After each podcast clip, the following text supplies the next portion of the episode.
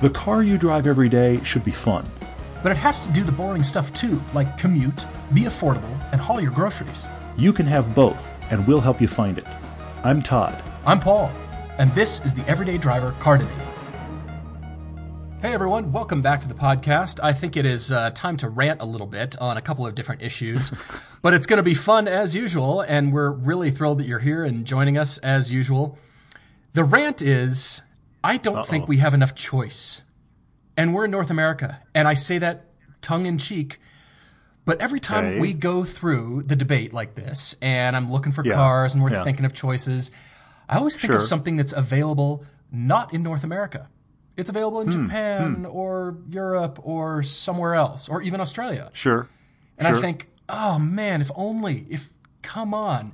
And I know that we are awash in choice. I We are. Yeah. I realize that. But then I thumb through a lot of the car magazines here. One of the notable ones is a Consumer Reports magazine or Motor Trend, where they list all the new cars available for the upcoming year. And I thumb mm-hmm, through and mm-hmm. I think, okay, can't afford Ferraris, can't afford the new NSX, flip, flip, flip. Not super interested in yeah. Acura, you know, flip, flip, flip. And I think, I get to the end and I'm like, Volkswagen, huh flip thumb back through. Now, now let's see what Hyundai's got. No, still really nothing. Sure, Okay. yeah. Now let's see what Mazda. Yeah, we cover Mazda a lot. I'm I'm ranting maybe for no reason. Just send me an email if I'm completely off my rocker. But I I just I want more choice for the people we debate for. I've been thinking about. We've had a lot of debates of late, and, and we've actually got some tonight as well that touch on this. We've got Rob writing to us with some questions about a mid-size sedan, and uh, we've also got Marchnell writing to us. She's asking about a mid-size sedan, and I've been thinking about how that world, the the American automakers specifically, don't do rear-wheel drive mid mid-size sedans anymore. Not really. I mean, no. the only one I can really think of is the Cadillac ATS. Otherwise, everything that's built American that's rear-wheel drive sedan is bigger. and I that's that's the market segment I feel is the most missing here. Is that you know that essentially the two or three series BMW sized rear-wheel drive sedan. I want one of those in every flavor imaginable from every possible automaker, yeah. and they just aren't out there. and a Toyota FRS from every manufacturer. That sort of entry level, tunable, fun car. sure. sure. You know, But it, but Honda. at least that's at you. at least that's niche though. At least I could I could hear somebody arguing, but sports cars don't sell well. Fine, sure, but mid-sized sedans are what everybody builds their entire marketing plan around, and and yet I, I feel like we spend a lot of time discussing with people getting them into rear-wheel drives for the first time, and so many of them have a revelatory moment when they get in that rear-wheel drive for the first time. Uh-huh, because uh-huh. we're we're littered with front-wheel drive stuff. That I that's the one I feel like when we, every time we bump up against it in the podcast, there's only a few usual suspects because that's an area that really isn't being built much anymore. Mm-hmm. We also get asked about why we don't talk about Mercedes that much.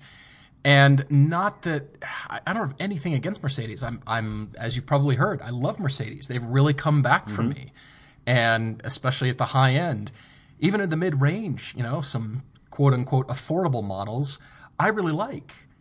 There's mm-hmm. BMWs and other fun cars, and then we get into the minutia of price and that kind of thing. So we always kind of wander away from them at that point. They're expensive, they're beautiful, the interiors are world class, they're different than They're Audis. fantastic. I really like them. I, I'm not going to just start suggesting Mercedes just to throw it in for spice, but Sure, you know- Sure. Well, but I talked about the CLA uh, AMG 45. You uh, did. I think it was last podcast. I mean, that's a, Yeah. that's a surprisingly really cool car in that lineup. It's Mercedes does an Evo, which is really bizarre, and their current C class is fantastic. But the way you want it is an eighty plus thousand dollar car. I didn't mean this to be a segue, but I, I thought of it right now, and that is the Icon film that we are oh, madly working on. That is an ode Oh, Yes. to the mid-size rear-wheel drive sports car platform of It is. all the M3s. You're absolutely right, yeah. Including the mm-hmm. Yep. 1M and the M2. So I just wanted to throw that out Yep. there again. That is coming. Just keep that earmarked for stocking stuffers, or you'll be able to download it and rent as well on Vimeo. Promoting it early. We're setting you up early. It is forthcoming. You're right. It is. It is actually. You know what? You've you've made me remember that one guy that asked us about Christmas gifts for car guys. Yeah. And that's the thing. We're going to have our fourth feature film in four years available on Blu-ray early December. So if you have car people in your life and you want to, this is the only problem with the world of streaming and downloads. Is well, I would also argue quality because I'm a I'm an image geek and the Blu-rays look better. But but putting that aside, because hey, I have a seven year old, I get it. I want to watch that movie right now. Let's buy it. I get it. I totally get it. That that cannot be denied, and it's overwhelming. But the thing about it is, you can't you can't be happy about handing somebody a code for a download.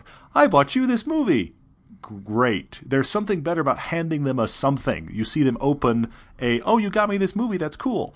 So, yes, we will have our fourth movie. There's something for everyone if you're a car guy, and it will be on Blu-ray early December, and of course, obviously streaming as well. But uh, that that does work as an actual Christmas gift. Yeah. And we have T-shirts coming.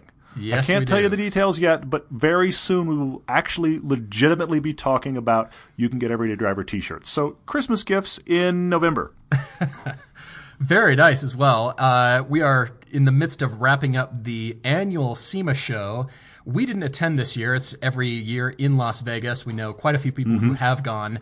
I'm uh, flipping through photos on the internet about uh, all the Yeah. modded everything, and it just gets crazier. Well, all it and always is, crazier. yeah. I just Well, I mean, and, and you and I talked very seriously about going this year, and it was it was literally one of those schedule things where we had kind of a week respite of we weren't traveling, yeah. either one of us, and we just kind of went can't do it because of all the other stuff going on. Of course, I'm buried in post, and so as, as a result, we didn't go this year. And every year when SEMA goes by and I don't go, I kind of think we should have gone. But we're looking at these pictures, and it is always it's it's like the insane asylum of cars. It is. The cars, you walk in the, the jail cell and they're all like banging against the bars and reaching out at you and snarling and ready to grab you. And I, where do these cars go to die? Or do they get sold? Or they just go to a showroom? Like this 750 horsepower Hearst Mustang. Gaudy, yeah. awful. Somebody's going to wreck it at a car show shortly, but um, in the Maybe meantime, leaving SEMA, it will be backed into a totem pole while leaving SEMA. Seriously, where do these cars Terrible. go? I mean, Terrible. we need the, Yeah. the car lot for you know used SEMA cars nobody wants. Uh, Hmm. What else? Honda was there. Civic Si, that's good. But man, it's just we did something crazy nobody else has done. Nobody really wants to buy this car, but man, did we make a splash at the show. Well, that's what it is. I uh, mean, it's, it's a massive rolling PR event. I mean, that, that's really what it is. And and I find it interesting that it gets so much press, and yet it's supposed to be kind of this insider deal. I find that dichotomy very right. funny because you would think when you look at it online and the way that it's covered, you'd think it's just a general car show, and you as a, as a person could drive to Vegas and walk in. But that's not the way the registration works. You're supposed to be either a vendor to the, to the industry or press. So I I find it so odd. I mean, like Chip Foose and others, and I'm not. uh, He's just the first name I think of. He's not the only one. Are doing big autograph signings. Oh, uh, Ken Yeah. Block's out there. A lot of people doing autograph signings, and I keep thinking. But the general public's not supposed to be here. So who are you signing autographs for? It's the weirdest show as far as entry is concerned because the, the, the perception is clearly not the reality. Really, piece of good news from this year's show. Mansory has now tuned the Bentley Bentayga SUV up to 700 horsepower. So, Thank really God. good news. Good Thank news for God. the rest I of us. was, I was just, I, I kept thinking of that car and thinking, I want one, but you know, why haven't they dealt with it yet? And it needs more power. I just Mm-hmm. kept thinking both those things. So thankfully, that's been solved, especially here on Everyday Driver. That's that's vital info. Ay, ay, ay. Well, another piece of news here that's come across our desk here is this uh, car stash for Jeeps.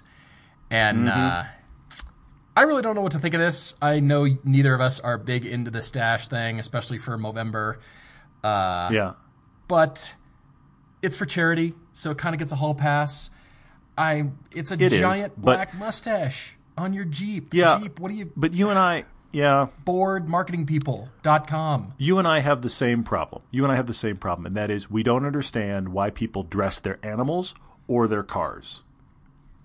I mean, it, it's that Yeah. anthropomorphic thing where you want to make it into a human, and so you end up dressing it, and your car doesn't need eyelashes. By the way, side note, when they there was that scourge of eyelashes on cars two, three years ago, those those that was thought up here in Park City, Utah. Those those that was thought up here in Park City, Utah. which is crazy. and a woman and a woman thought it up and started getting them made out of China or somewhere. And I'm going to get the story wrong, but the, it it was one of those just instant flash in the pan things where everybody had to have them. And so much so that her husband, I forget what he even did, he quit his job and they just ran their, I hate to say it, but that's the only way I can think of to say it, their car eyelash empire until that trend died. So right here in Park City. But I, I don't Words understand that have never been dressing strung together before. Car eyelash Well, yes. empire. Car, yeah, exactly. That's going to be a really awesome punk band later. But right now, it's part of mm. the part of the rant, and that is why are you dressing your car up like a person? It's not a person. But it, but I understand we end up naming them. We do love them. I see how we get there. I just I can't. The mustache, the eyelashes. Somebody's going to combine the mustache with the eyelashes and just break the internet. I think because And that uh, will hurt. Rudolph the red-nosed reindeer costume for the front end of their car too. You're right, and then they'll put the little happen. the little out of your window glass antlers and the. Don't do this, folks. Don't do this. The funniest thing I think is it actually blocks the cooling system in your car. You're actually Mm-hmm. Yeah. preventing your car from working properly by dressing it up. And I will laugh Mm-hmm. if I see somebody with, you know, a wreath and Christmas decorations with a car steaming by the side of the road. I'll, I'll just think, all right. Yeah. Well, that was the whole discussion about Lyft when they did their big pink mustaches. Is Yeah. they kept covering the entire grill of cars, and I kept wondering about that in hot climates. Granted, they've changed that now, but still. People who don't know about car engineering, that grill is there for a reason. Unless you drive an electric Yeah. car, it needs cooling, people. So, yeah. Yeah, fair point. Fair point. we're, yeah, um, the, the the wreaths, the flags, the my car is Rudolph. No, no, it's not. I just, but yeah, okay. We're hoping you don't dress your car, but if you do, all right, well, we'll just have to go with it. So, Yeah, I suppose. in the meantime, so this Jeep thing's for charity, and uh, that's the only reason it'll get a, a hall pass from me. Because I was really Sure. close to putting a Sure. mustache on my Grand Cherokee. I'll have you know, I was oh, ready Oh yeah, to I keep having to talk you out of it. It's it's a very common thing with you. You and that bucks? mustache on the Jeep. That's just yeah. mhm, fifty yeah. dollars. Fifty. Uh, yeah, uh, probably cost uh. two to manufacture it. Yeah, but that hey, the charity thing is you're right. The charity thing is the only thing that makes you go, okay, maybe. But it's also but we're also in that same month where uh, the people around you, you get two, three weeks in, and you go, did you forget to shave? Oh, that's right, that's right. Yes, That's okay. right. I've never seen you in a. Oh, right. Uh huh. Anyway, well, uh, speaking of Jeep, we've got uh, a couple of car debates, starting out with Rob in Michigan, who is an engineer for FCA. And Rob, maybe I'm just going to Mm-hmm. Yep. call you directly and ask you about the problems my Jeep has been having. But uh, he is proving the point here. I'm serious, Rob. You might get a phone call from me. Uh, that is funny. That is keeps, very funny. The seat keeps clicking over every bump that I travel over, and the the front steering rack. It sounds like you need to add fluid, but it's fine, and it keeps groaning like a kitten trying to be shoved into a wood chipper. Like it just, it's not pleasant. I, I've never I've never heard a kitten make that sound. I've never had that That's Fargo what my moment steering with a rack kitten. sounds like. It just But, started doing it. I think Good to know. maybe I'll, I should open my hood and check. Anyway, I've I've heard I've heard the groan in the steering rack, and, and our old Acadia used to do it terribly from like day one. It did it. Oh, get it. So I don't know what's going on there, but that, yeah, that is too bad. And it is it's you, you have the problem that you have with your your Grand Cherokee at this point is that I don't want you to misstate it, and I'm going to state it as the outsider. 99.5 of the car works really well, but it has those three or four things that you encounter all the time that is tho- those little nagging annoyances that are mm-hmm. part of just, I'm driving. And it has gotten under your skin so much. I can't blame you, but that seems to be what's happened. Is the stuff that's wrong with your car now is all that little stuff, like you're talking about a seat that won't stop making little tiny noises, and the groan of your steering rack. You can't go anywhere and not hear those things. They're tiny in the grand scheme, Yeah. but it's just undermined so much about the car for you. I suppose the other tiny problem could be the pinnacle of engineering perfection that's parked next to it in the garage, i.e., the Cayman GTS, that has nothing wrong with it and is perfect, and I love it. And then when I try to compare that Yes. to the Jeep, Rob, not a shot at you. I hope you don't work on the Jeep program, but if you do, please let me know because we're going to talk. Uh, anyway, But but here's the thing though. Here's the thing though. Rob Rob is actually he leases his vehicles and he doesn't have anything from FCA, which I find fascinating. I mean, he's had an Altima, he's had a four, and two Ford Fusions, uh, a Yeah. Sport and a Sport all-wheel drive. He's leased all, last of his pardon me, all of his last three cars he's leased and he has one now that he really likes, but he is yet to uh, get anything from the FCA program. And I want to come back around to that later. But he's talking wants to talk to us about his current car that he's in love with, but is also a lease. And ultimately, the debate is: should I just keep this one? Mm-hmm. Yes, this is rare. Rob's in a unique position, and as you've noted, he has not owned FCA product from what we can tell. Interesting to see that, and I'm not sure how long you've worked at FCA, Rob, but uh, you're definitely proving the point that we are now in the age that if you own a car made by another company than the one you work for, you don't have any fear of your car getting keyed in the employee parking lot. I mean, Yeah, really, that fair. happened. You own a, a Corvette and you work for Ford. Don't expect your car to be in perfect shape when you come back out the next day because Yeah, sure. it happened. But Rob's got a 2014 Audi S4 with the DSG transmission, mm-hmm. which he really loves. And Rob, that's a great car. And I want to set the stage here because you're in a unique position.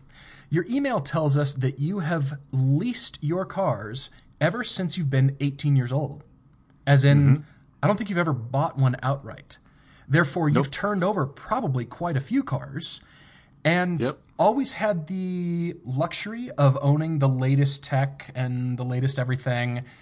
But it seems like this 2014 S4 is something that you considered before you leased it that you might keep it. And so you've thought Yeah. about tuning, modifications, you've done the paint protection film, you were thinking about the ECU and transmission tune there, suspension wheels, Yeah. on and on and on.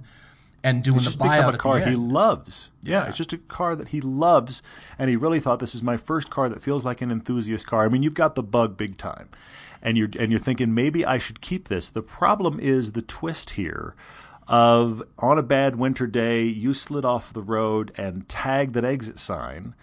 Luckily, airbags didn't deploy, but Yeah. there was front end damage. You've since had it fixed.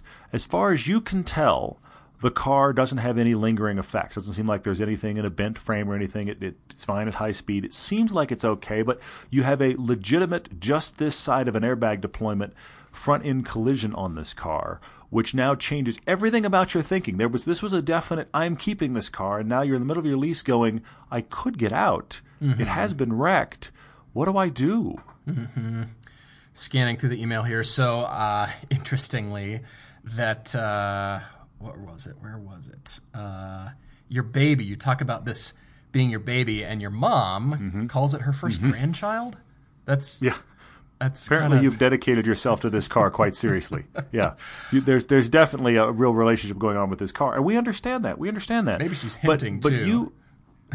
yeah, yeah, exactly. Yeah, what, no, that that's absolutely motherly hinting. Are you kidding? That that's mom going. I don't know when I'm going to get a real grandchild, and you love this thing this much. I'll treat it like my grandchild in the hope she'll get the hint that I want to be a grandmother. That's absolutely what's going on there. There's no, no there's no hiding. That is- that is There's no hiding. That's not. We've left subtlety laden. there. That's just that's that's mom 101 right there. It, it might be mom 201 because at least the kid's out of the house now. But it's it's it's Right. that's pretty basic momming right there. Yeah. right. That's that's very uh, blatant there. that's that's pretty obvious. So, all right. So Rob's asking us, does he turn it in about 6 months from now? Six, Yep. seven months, something like that. Or does he hang on to it and start making the payments, pay it off for what about thirty grand, thirty thousand or so? Um, I mean, it's essentially should he stay with his initial plan of I love this car, Mm-hmm. I'm keeping this car, I'm going to make it mine, or essentially he can duck away from a car with a crash on its record because it's a lease and move on to something else, which he doesn't really want to do. I think if honestly, it seems like Rob would not have written this had he not had that wreck. Yeah, that's an interesting observation. I really didn't think about that. I'm I'm just wondering, Rob, is the wreck sort of just the thing that's, you know, picking at your conscience there that you just think, well, you know, not the ideal but I thing, think he's- so maybe I'll get rid of it. I think I think it's less than ideal, but I think he's also seeing if he ducks out of the lease at the end, his personal problem of trying to sell a car that's had a wreck like that and has it on the Carfax and the record, he never has to worry about that. True. When, when he when he sells his car at seventy or eighty thousand miles, long after after if he were to buy it, keep it till seventy or eighty thousand miles, and then sell it, now he has to explain away the wreck, so to speak. Whereas if he just turns it in as a lease, he just washes his hands of it and walks. Right, right. So that's what he's real. He's realizing he has a way to get out. You know, a, a wreck like that wasn't major. Airbags didn't deploy. There wasn't frame straightening going on. Agreed. And mm-hmm. most people, if they, you know, if you've got all the records and it's been repaired really nicely and you're very mm-hmm. upfront about it and you say, look, no ill effects. I hit a thing.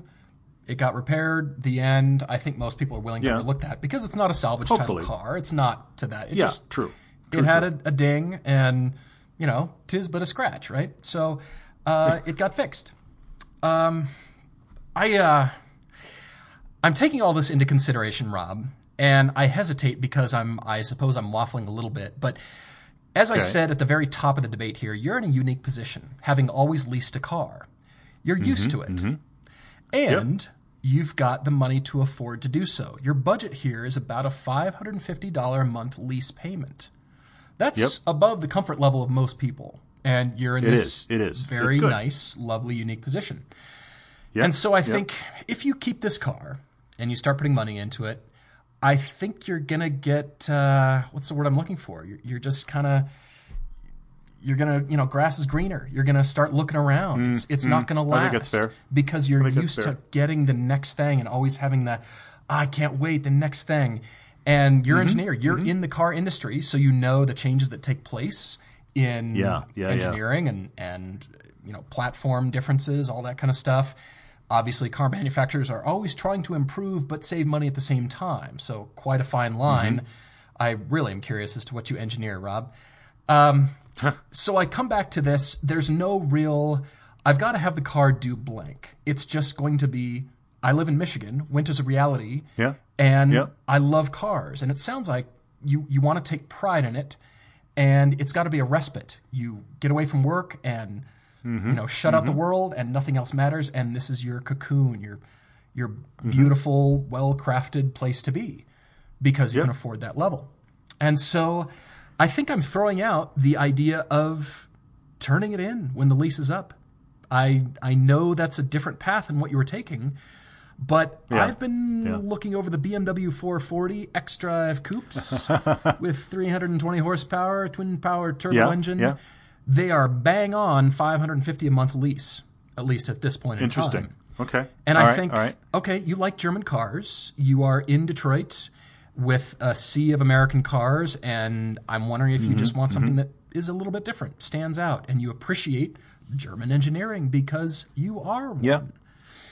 Yeah. So I come back to this Okay. BMW as my first choice out of three. I've got a wild card and a super duper extra wild card here. We're, we're actually following along the same essential path. I just think we're going to wind up somewhere different. My big thing to say to you, Rob, is this. I'm looking at your car history here. We've got an Altima, we've got two Ford Fusions, a Ford Fusion Sport and an all wheel drive Ford Fusion. And now you've got the Audi. It feels like this Audi's been somewhat revelatory to you. It's been like, wow, this car's amazing. And I and, and then you have this lease thing lingering, and I realize there's something going on here. You're slowly building your personal car resume. You're slowly, every couple of years, three years, you're getting a completely different experience, brand new car, and you're moving on. But I submit to you a couple of things. First off, I think you do need to get out of this lease. You have an opportunity now to get out of it, like you're saying, walk away, get out of the lease, get something different. Mainly because, of course, we recommend people get lots of different life experience. But my main thing for you, Rob, is homework because I don't think, just looking at your list here, I, I get the impression you've driven a, a series of ever more interesting front wheel drive biased sedans. It's time to shake it up. It's time to drive some other things and get a different sense of what it what the experience can be behind the wheel and see if something else sparks you. There's nothing wrong with that S4. I'm not taking anything away from the S4, but I submit to you there are other things for your great lease availability, just your actual budget availability, where you could try some cool stuff and you could keep trying cool stuff every couple of years. I am recommending no Porsches, by the way. I'm staying away from that entirely, but I'm still giving you homework. I think you need to go and drive the BMW 2 Series and 3 Series. I'm just talking test drives. Just get a sense of them. Sure. There's rear wheel drive. Sure. Welcome to rear wheel drive. You need to go drive. I don't think you'll be getting one, but honestly, go drive the FRS or BRZ. Pick one, get a good test drive. It's going to feel totally different than anything you've driven. Get a good test drive of that car. You know what? I'm going to go another route. Look up your local area, see if anybody on Turo is renting one. Rent one for the day. Great, great. Get a good test drive of an FRS or BRZ, not because you're trying to buy it. I'm getting I'm trying to get you a catalog of experience here to pick your next car.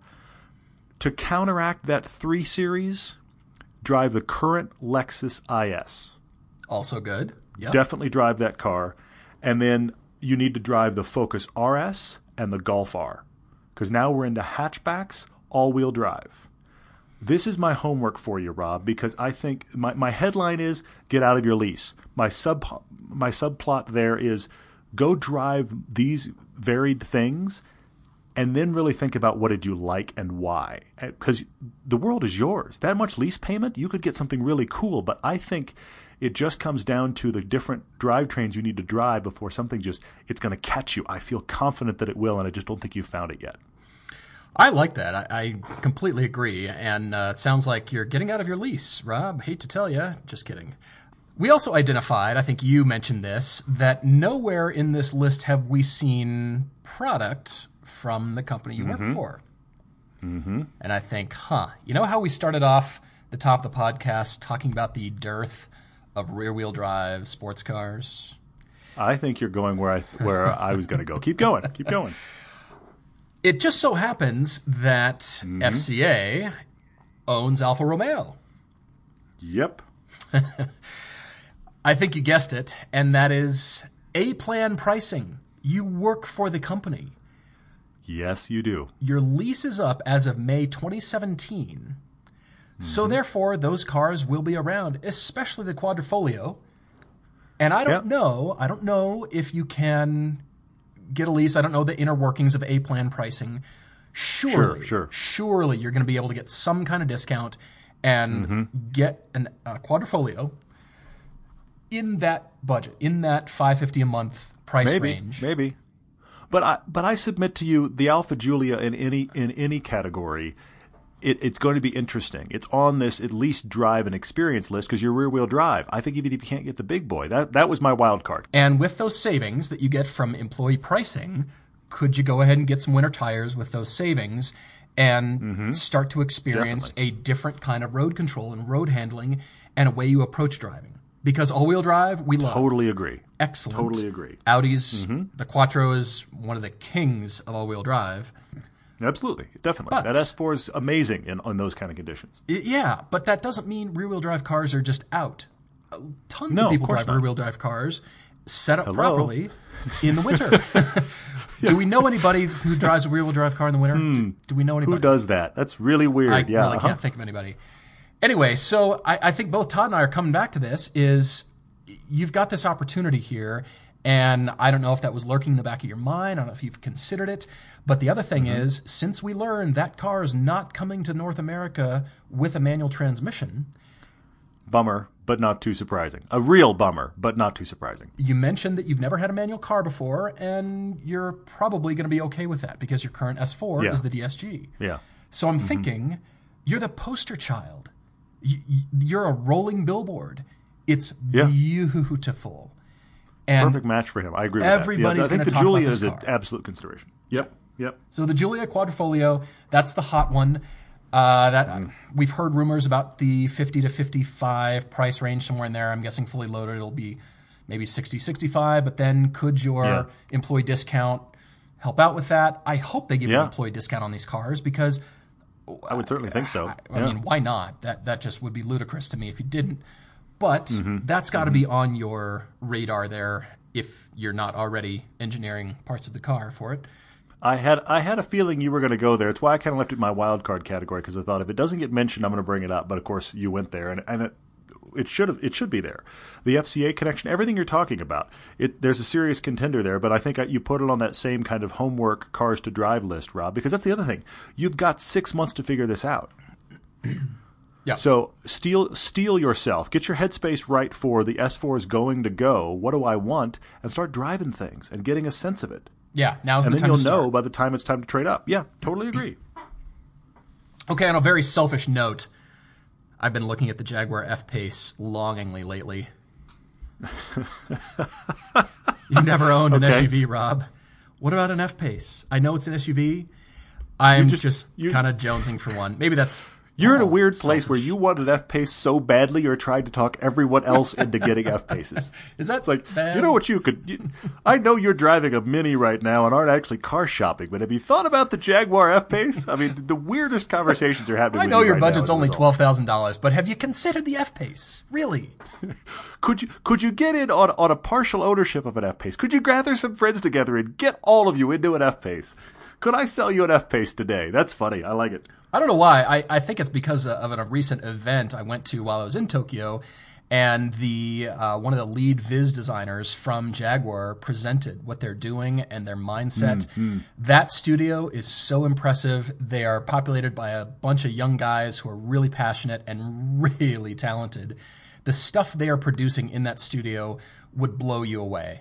Visually, just the design, their approach to cars, they are in a different category. They're on a different planet when it comes to, you know, you look at Korean cars or Japanese cars, and then you look at these guys sure. and the surfacing and the the approach they take to the lifestyle surrounding these cars will blow you away. And I'm just I'm thoroughly impressed. So I'm tainted. I'm I'm you know You are. tainted over here You are, yes. by by having seen that. Once- but once you go off into into discussions like surfacing, I realize we're off in a very deep hole of things that I don't really follow, and the rest of the audience is going surfacing. But, but uh, uh, it matters. I know it does. It's just one of those borderline Swahili words, even for me. I hear you. All right, so uh, Ian McShane, I'm calling you out. Really nice to meet you in Tokyo, and he is uh, senior designer at JLR in Britain, in uh, in the UK. And uh, man, Very that studio cool. is doing some amazing work. So kudos to you guys. Everybody, buy an F pace. F faces for everyone. but some of the people you bump into and some of the stuff you see that you then non disclosure form can't talk about is kind of shocking. So I'm always intrigued when some design studio you walk through it and you're just like, okay. The lineup that's coming for that car maker is going to simply boggle you. So I think it's interesting that you're all about Jaguar right now.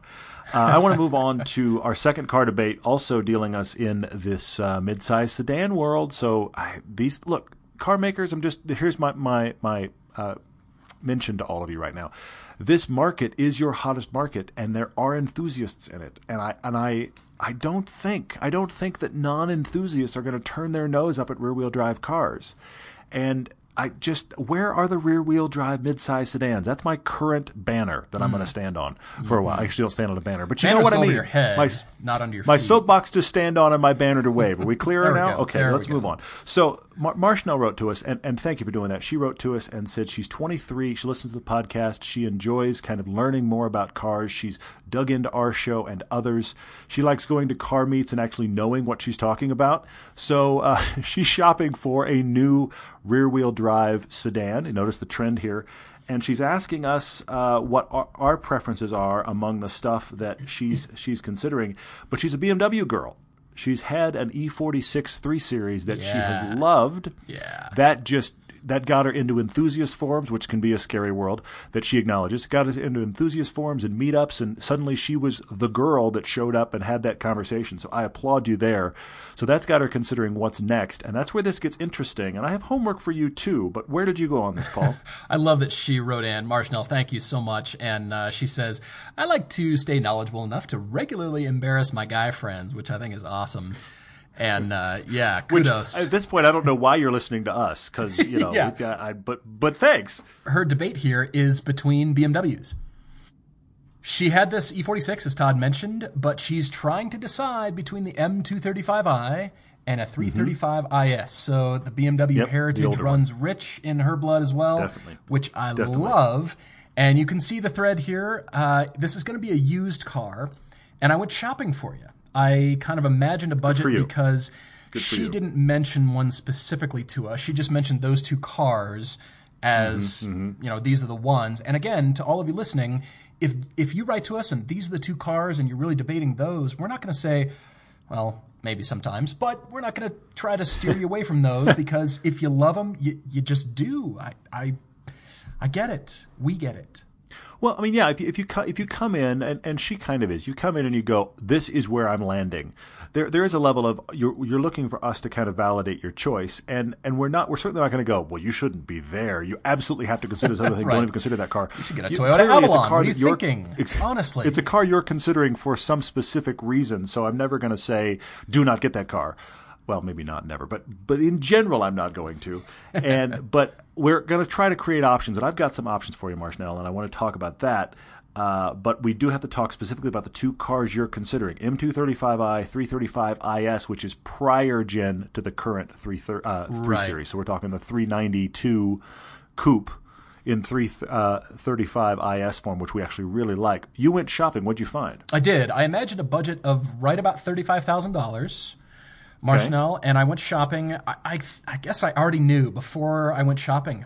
I'm M235i all the way. I like mm. the 335i, but you said I like the everyday driving thing, which makes me think of a side rant. But you want to be nimble, overtaking, accelerating. You just want to be thrown around corners and and nimble yeah, was the yeah. word that I was reading between the lines here. Definitely. And definitely. Mm-hmm. tuning. And tuning. Not that you can't tune a 335i, but dinancars.com. You can turn your Mm-hmm. new M235i into an M2 with minimal some degree. expense. And I Yeah. say that tongue firmly in cheek as the Yeah. person in line over here for one. However, Yes. at 35, you'll have your pick of the litter. The 2016s are quite a bit more expensive. They're closer to list price. But with Okay. 20, 30,000 miles on them, we love the 235i. It has gobs of power. It's nimble, had- it's yeah. small. Great wheels, experience in that car. Yeah. Stance. I, I'm I'm so sold on that car for you because of what I'm hearing from you. Just reading between Mm-hmm. the lines, people will ask you about it. It's not the typical three series, although we love them. It's wow, what why did you get this? Well, small, nimble Mm-hmm. driving. I love the task of driving. And the side rant that I want to come back to in future podcasts are autonomous cars. I asked a friend of mine from Hyundai, I said, if we all go the route of Uber and Lyft and we're all autonomous, mm-hmm. what's the point of car styling? Because we buy cars to look good, and, and his point was, well, you got to Sure. look good when you roll up to the club. And I thought, really, in autonomous cars? I mean, we're all going to be in a bubble checking our smartphones anyway, or buried in Yeah. VR. So why Yeah. will car styling exist in in the future? Why will it matter? That's a discussion for another time. But At, at that point, the club is redesigned now, and it doesn't have some. I, look what I rolled up to the curb in entrance. It's got some little like pod tube on the side that goes underground, and it's now Right. irrelevant. Seriously, I mean that's that's probably more I mean- likely if you get a, a world of all of that. But yeah, I mean we could go on that rant right now. But what's what's funny is you and I have, and, and I went back and forth on this on these two cars.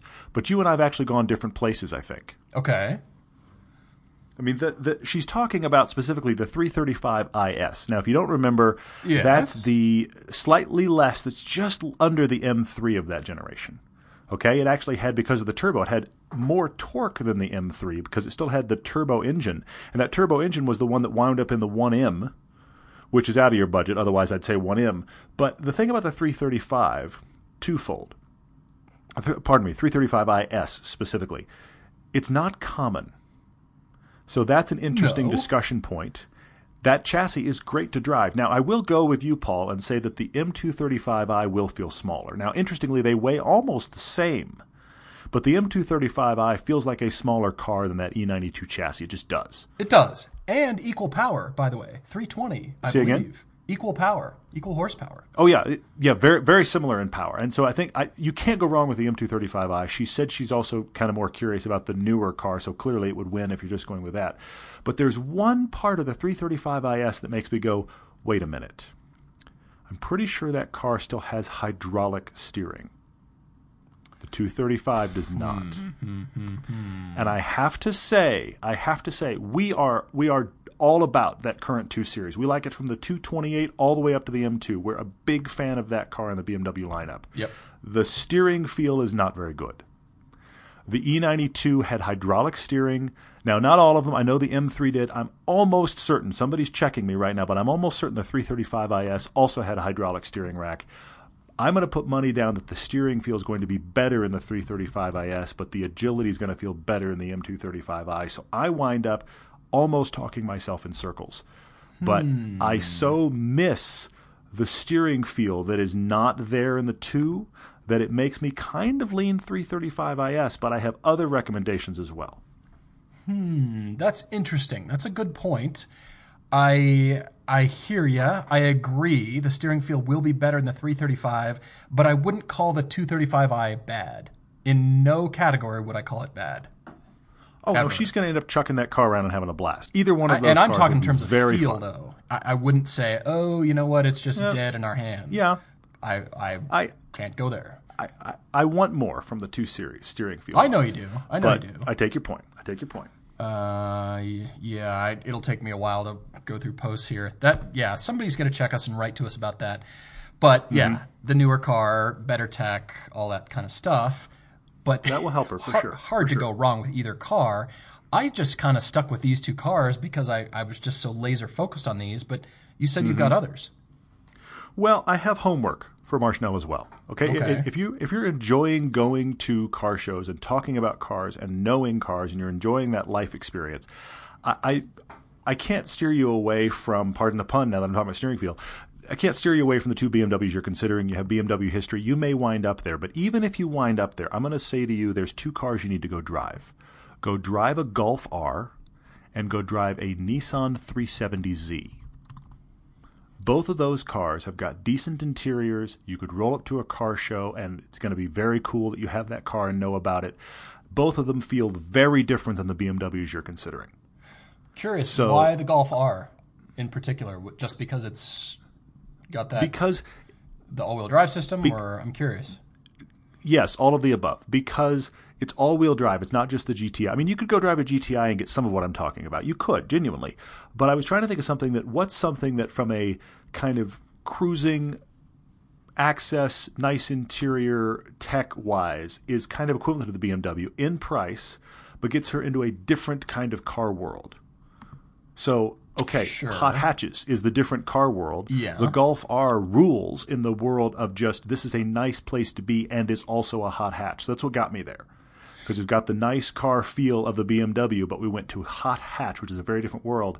And then I couldn't go FRS BRZ. They're not nearly nice enough to compete here, nor powerful enough. No, But what about a dedicated rear wheel drive sports car in this same world? Same approximate cost, still a decent place to be. So I wind up at Nissan 370Z, which is a full on dedicated sports car in this world. I think you should drive that as well. Very much so. That'll be good comparison. At least you'll have that, Mm-hmm. you know, as I say, in your hip pocket for uh, for comparison's sake. I know you'll come back to the BMWs personally. I uh, I Well, I mean, we- fear there. somebody is saying right now she should drive the used a used Cayman, and I think that's an option too. Okay, but I was sure. trying to think about things. I was trying to think about things that are that are really like a year or so old and have gotten her into her budget. So Yeah. that's not going to happen with the Cayman. You're going to have to go back farther than that. And the and 370Z, you could pull this off. A year, maybe two, you could get a really nice one in your budget. Uh, as as a 370, that's going to be pretty close to brand new. I mean, she's worried about the older tech in the 335IS, so running backwards into majorly used cars don't doesn't think makes sense. So it's why I go again Yeah, no. 370 over even Porsche. But of course, the Porsche is going to have the better interior to be like BMW. I, I can run all over the place. I'm I'm Mr. Homework tonight. I'm not sure why. Yeah, you are. But that's where I'm going. You're Mr. Instructor. I think you are right as well. The uh, 335IS is a hydraulic steering rack. Somebody please confirm.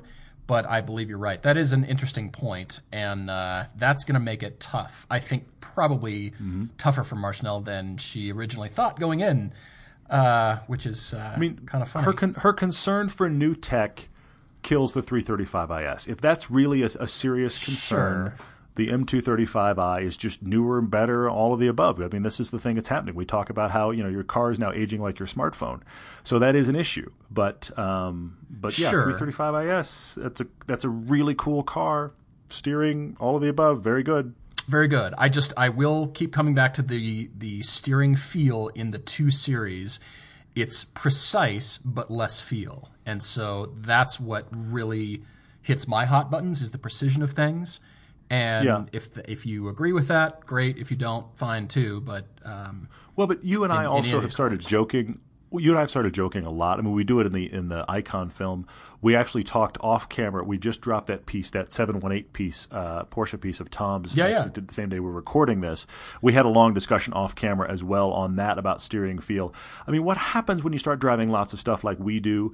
You start slicing this stuff until it's almost transparent, yeah. and and look, I, I'm I'm the total steering feel snob here. I will I will fully admit that. I I don't care that my ears are bleeding from lack of sound deadening, and yet I can I can define for you the slight tiny loss in steering feel. I mean, please understand how narrow these changes are. How how how unless you drive them back to back, a lot of times you can't even tell that they've changed it. But I will say, when we get the chance to drive these cars back to back, we notice it right away, mm-hmm. and that's why it ends up being discussed. I think I'm going to make a shirt just for you, you only. Okay. That says, Okay. "Not every car is a Lotus."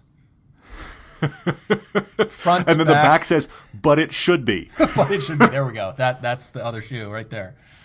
And it's just going to be your shirt. Nobody else gets Mm-hmm. it. yep. Just unless you want one too. Maybe we should. If if the ba- if the back says if the back says but it should be, then I would wear that. Then I would wear that shirt. I take yeah, that'd be awesome. I like that. That'll be one of the shirts we should sell on Everyday Drive. If you like that shirt, actually genuinely, let us know because we are putting shirt designs up as we speak. So if you like that, you've made a new one, Paul. Well done. All right, well, let's jump into Facebook questions, of which there are many, and they're always creative Yeah. and good. I uh, wanted to address Ian Dara's question right up front because he keeps telling us he's going to ask this until it gets answered. And it's a very easy answer to a bit of a complex question, which is hmm. about the next gen Dodge Challenger and Charger likely to be mm-hmm. on the Alfa Romeo Giulia platform. That's also why I chose your question, Ian, because it tied in nicely to Rob's debate. Agreed. Agreed. What are our thoughts on that? And Ian asks us Do we think the shift in the platform will mean good things for the driving dynamics that will better compete with the Mustang and Camaro, which are more like sports cars? We keep commenting on that mm-hmm. all the time. Mm-hmm. I have said from the beginning, the first refresh of the Camaro, it needed to be smaller. Just because Yeah. they're American cars doesn't mean we just need to go big just because. I know we've got the space to sure. park them in and Yeah. the room to run here in North America, but Yeah. I, I keep coming back to, you know what?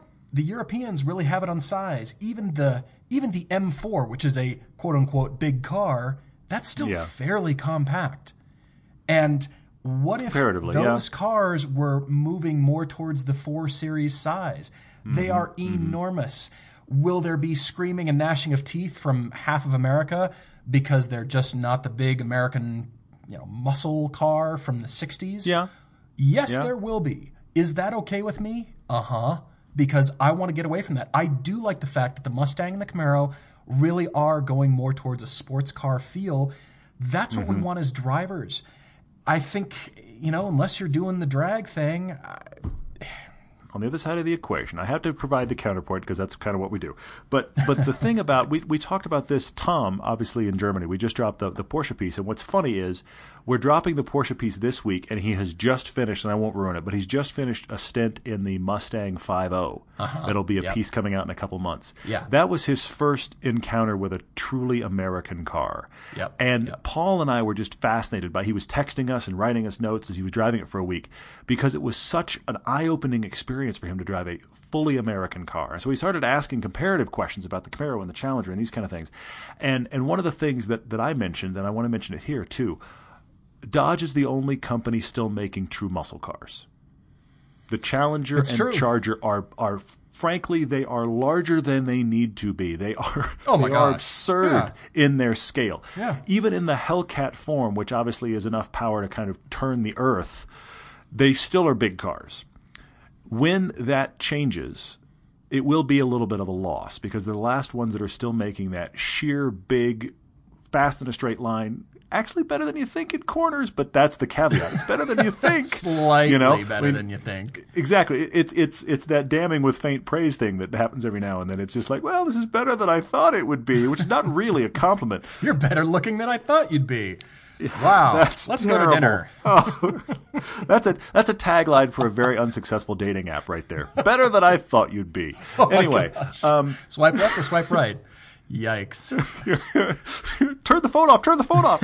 anyway, uh, no, but but here's the thing: when they move away from that large idea, they will be the last ones to go, and it will be to some degree sad. But I, I still agree with you. I am glad that the Mustang and Camaro have modernized to become more sports cars. It's something you and I like. And I think in order to compete, those cars can only go that way. That's the only chassis in the stable that's available to them. What will they be like?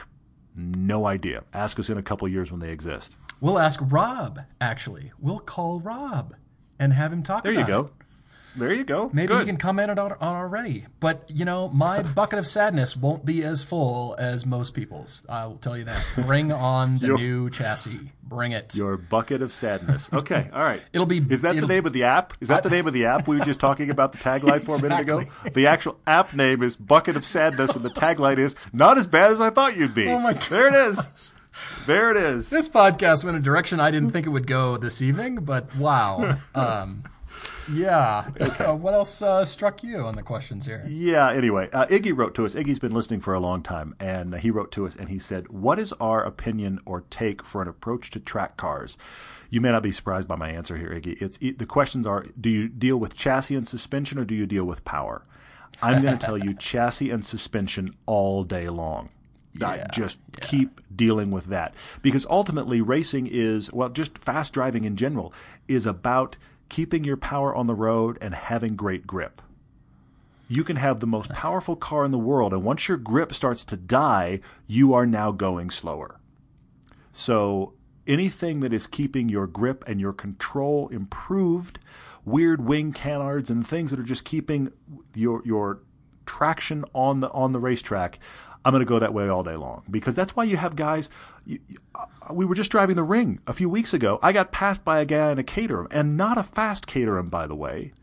I had I was on one of the straights hammering along, and then we got to a tighter section where the where the ring closes down again, and he just hunted me down. Now I'm not claiming to be an amazing driver, but I'm not a newbie either. And he just he hunted me down and took me out in a very kind of low end Caterham for power, but he just stuck to the road and he knew the track. That's that's why you have Miatas that, that surprise people at track days. Handling will get you farther. I fully believe that. I will add to that tires. We have talked about the ring banana before, Oh, yeah. and uh, Gabe just throwing on a set of tires and knocking 20 seconds off his ring time in a bone stock, nasty old, ratty old Miata, NA Miata, I believe. And Mm-hmm. Yep, it was. wow, tires alone. So yes. Iggy, I am with Todd. Despite our point counterpoint style, this is one time when we are in full agreement that chassis Yeah. and suspension tuning first before you even think about adding power because you know what power will do for you. You'll go faster in the straights. But that's Mm-hmm. Yep. what everybody does.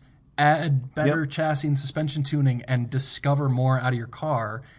You can always add power. That's that's just easy. Foregone conclusion. Yeah. But Well, yeah. and your ability to use power is dead simple. Oh, look, the road went straight. Oh, look, my foot's at the firewall. I mean, done. right. There, there's not all the places that you make up time are learning to refine your braking, learning to refine your racing line. That's where you're making up time, lap after lap after lap, because.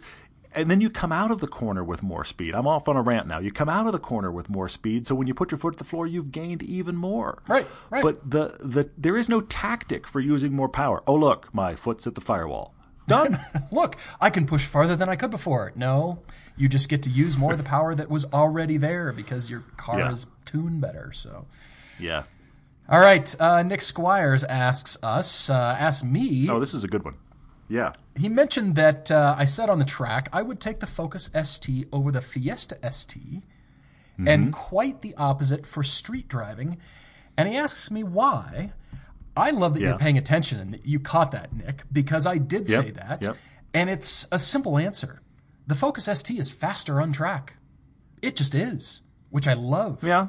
And the Fiesta ST, great for canyon dicing and carving, and it's more nimble in town and nimble through traffic.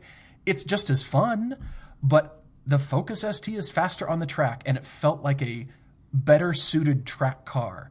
The Fiesta ST felt at times you could feel how tiny it was, and it felt like uh, not not amateur hour, but you know, pro drivers can extract a whole lot from that car. I agree. Yeah. but Yeah. it just felt like eh, it really wants to grow up and be Big Brother. And look over here, we've got one. It's called the Focus ST. It's faster. Hmm. It does all those things, and it just it felt better track holding. The Fiesta was more playful and nimble and chuckable and all those words. But Yeah. as a track car, I remember- Focus ST. That's I why. remember you talked about that on the day. You talked about how the focus felt more grounded to you. And you and I, I feel like, I've had this conversation a few times of late. Yeah, Where yeah, there's a car that feels a little less grounded, a little more playful or frantic, honestly. And I end up liking it more than you. And you want the more grounded feel. It's definitely something about your driving style. And it and you were wicked fast in most of those situations when you pick that grounded car. But you know, it's interesting because then then PD Murray asked a follow up question in reply to Nick, where he just went, "Yeah, explain why on earth we recommend the Fiesta ST more often than the Focus ST. Why does Right. the Focus go ignored, so to speak?" Right. And I want to speak to that real quickly. Honestly, I'm going to say to both of you guys that the Fiesta I find every single time more fun to drive than the Focus ST. Every single time I'm able to drive either one or both, I find the Fiesta to be flat out more fun where you drive most of the time in that car, most of your normal driving, you're on boil with the turbo and it feels like it's got a great punch of torque, but it doesn't have the torque steer of its bigger brother. The mm-hmm. Focus ST mm-hmm. has more torque steer. Sure. So the Fiesta ST kills the torque steer and has a kind of lighter on its feet, more chuckable chassis. It is just more of a laugh more of the time than the Focus.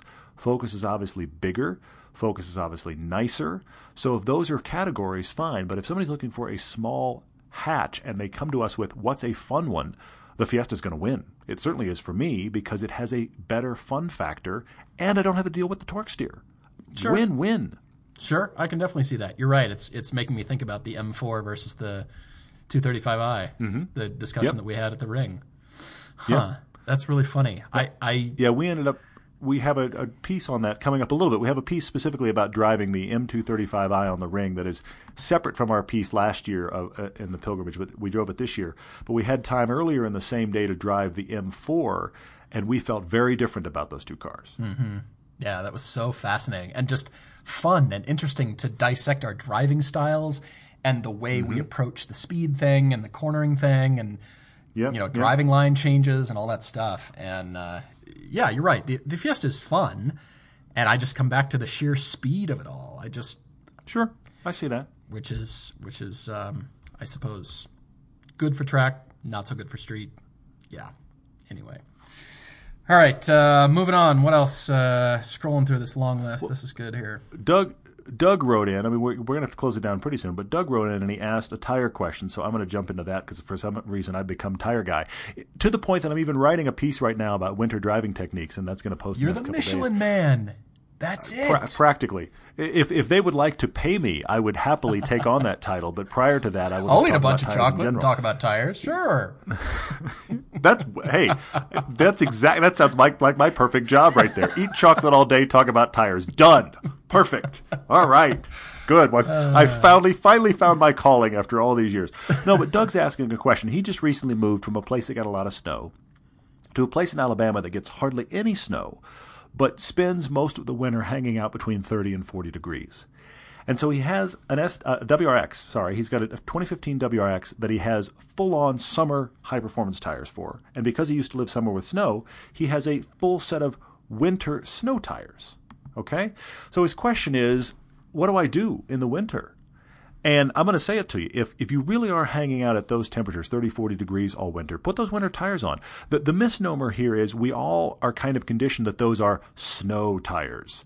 Right. They're winter tires. And this is a thing that has been changing in vernacular for tires. They're winter tires. And the biggest thing about them is below 50 degrees, your high performance tires are steadily turning into hockey pucks. And and I actually experienced this today. In fact, Paul, I haven't told you this yet. Oh, when I really? pulled my FRS out this morning, I need to put my I need to put my winters on, and I just haven't yet. And we're having a kind of a weird late October, early November in Utah, where it really hasn't gotten consistently cold yet. We're still having like September days where it's really cold in the morning, and then by noon it's sixty. Yeah. So I've still got my summer uh, Pilot Super Sports on. This morning, I happened to take my son to school, and it was 22 degrees out. Ooh. Yeah. That's down there. Now I'm I'm being careful anyway because I know my tires are not designed for that. But honestly, Paul, they sounded different. Really? They were so hard. My road noise was different. This is how weird I am. But my road noise was different. And then by middle of the day, I was driving around later in the day at 50, 50 uh, degrees, and they sounded and felt perfectly normal. Yeah, and so I actually experienced exactly. I experienced in one day what we're talking about. So I'm going to say to you, Doug, if, if you're really hanging out with those temperatures, put those winter tires on. Use them all winter as normal, snow or no snow, because you're going to have better grip. It's they're, they're designed that rubber compound is better for cold temperatures. Save your high performance ones for summer, and you're better off. Doug, I again complete agreement here, and I think a great example is racing. Formula One drivers, Le Mans drivers talk constantly about tire temperatures, and that includes cold tire temperatures that go in the other way. Sure. Yeah, Sure, as yeah, Todd yeah. says, the tires are really hard. They're not getting grip. And you know how when you're watching the TV and the announcer says, yeah, the drivers are really trying to get heat into their tires. They're desperate to get heat into the Mm-hmm. tires. yeah. So when it's raining or they put on the, the mids, the, the intermediates, or something Sure, like that, they don't have the kind of grip and therefore not the kind of cor- cornering power. And that translates to the street. I'm not surprised a bit that they sounded differently. Of course they did. Yeah. Temperature has was everything to do with that and the air pressure inside them. So Yep, even yep. though probably lower air pressure, far harder material because of the lower temperature, and it, it definitely changes things. So I'm with you. Practically It's- driving it's- around on manhole covers this morning. It was crazy. Yeah. had to get out and check. Oh. yeah, yeah. Excellent response. And great question because it's all temperature Mm-hmm. related and we can't just say snow tires anymore because it's not for the material, it's for temperature. So keep that Yeah. in mind when you're Yeah, it's it's not for we have to. It's not about the snow tread as much as it just is about having a rubber that responds to the tire, uh, the temperatures and the surfaces you're going to be dealing with. Absolutely. Yep. Wow, are we already at an hour? That's amazing. We Yes, could, we are. uh, Look at us.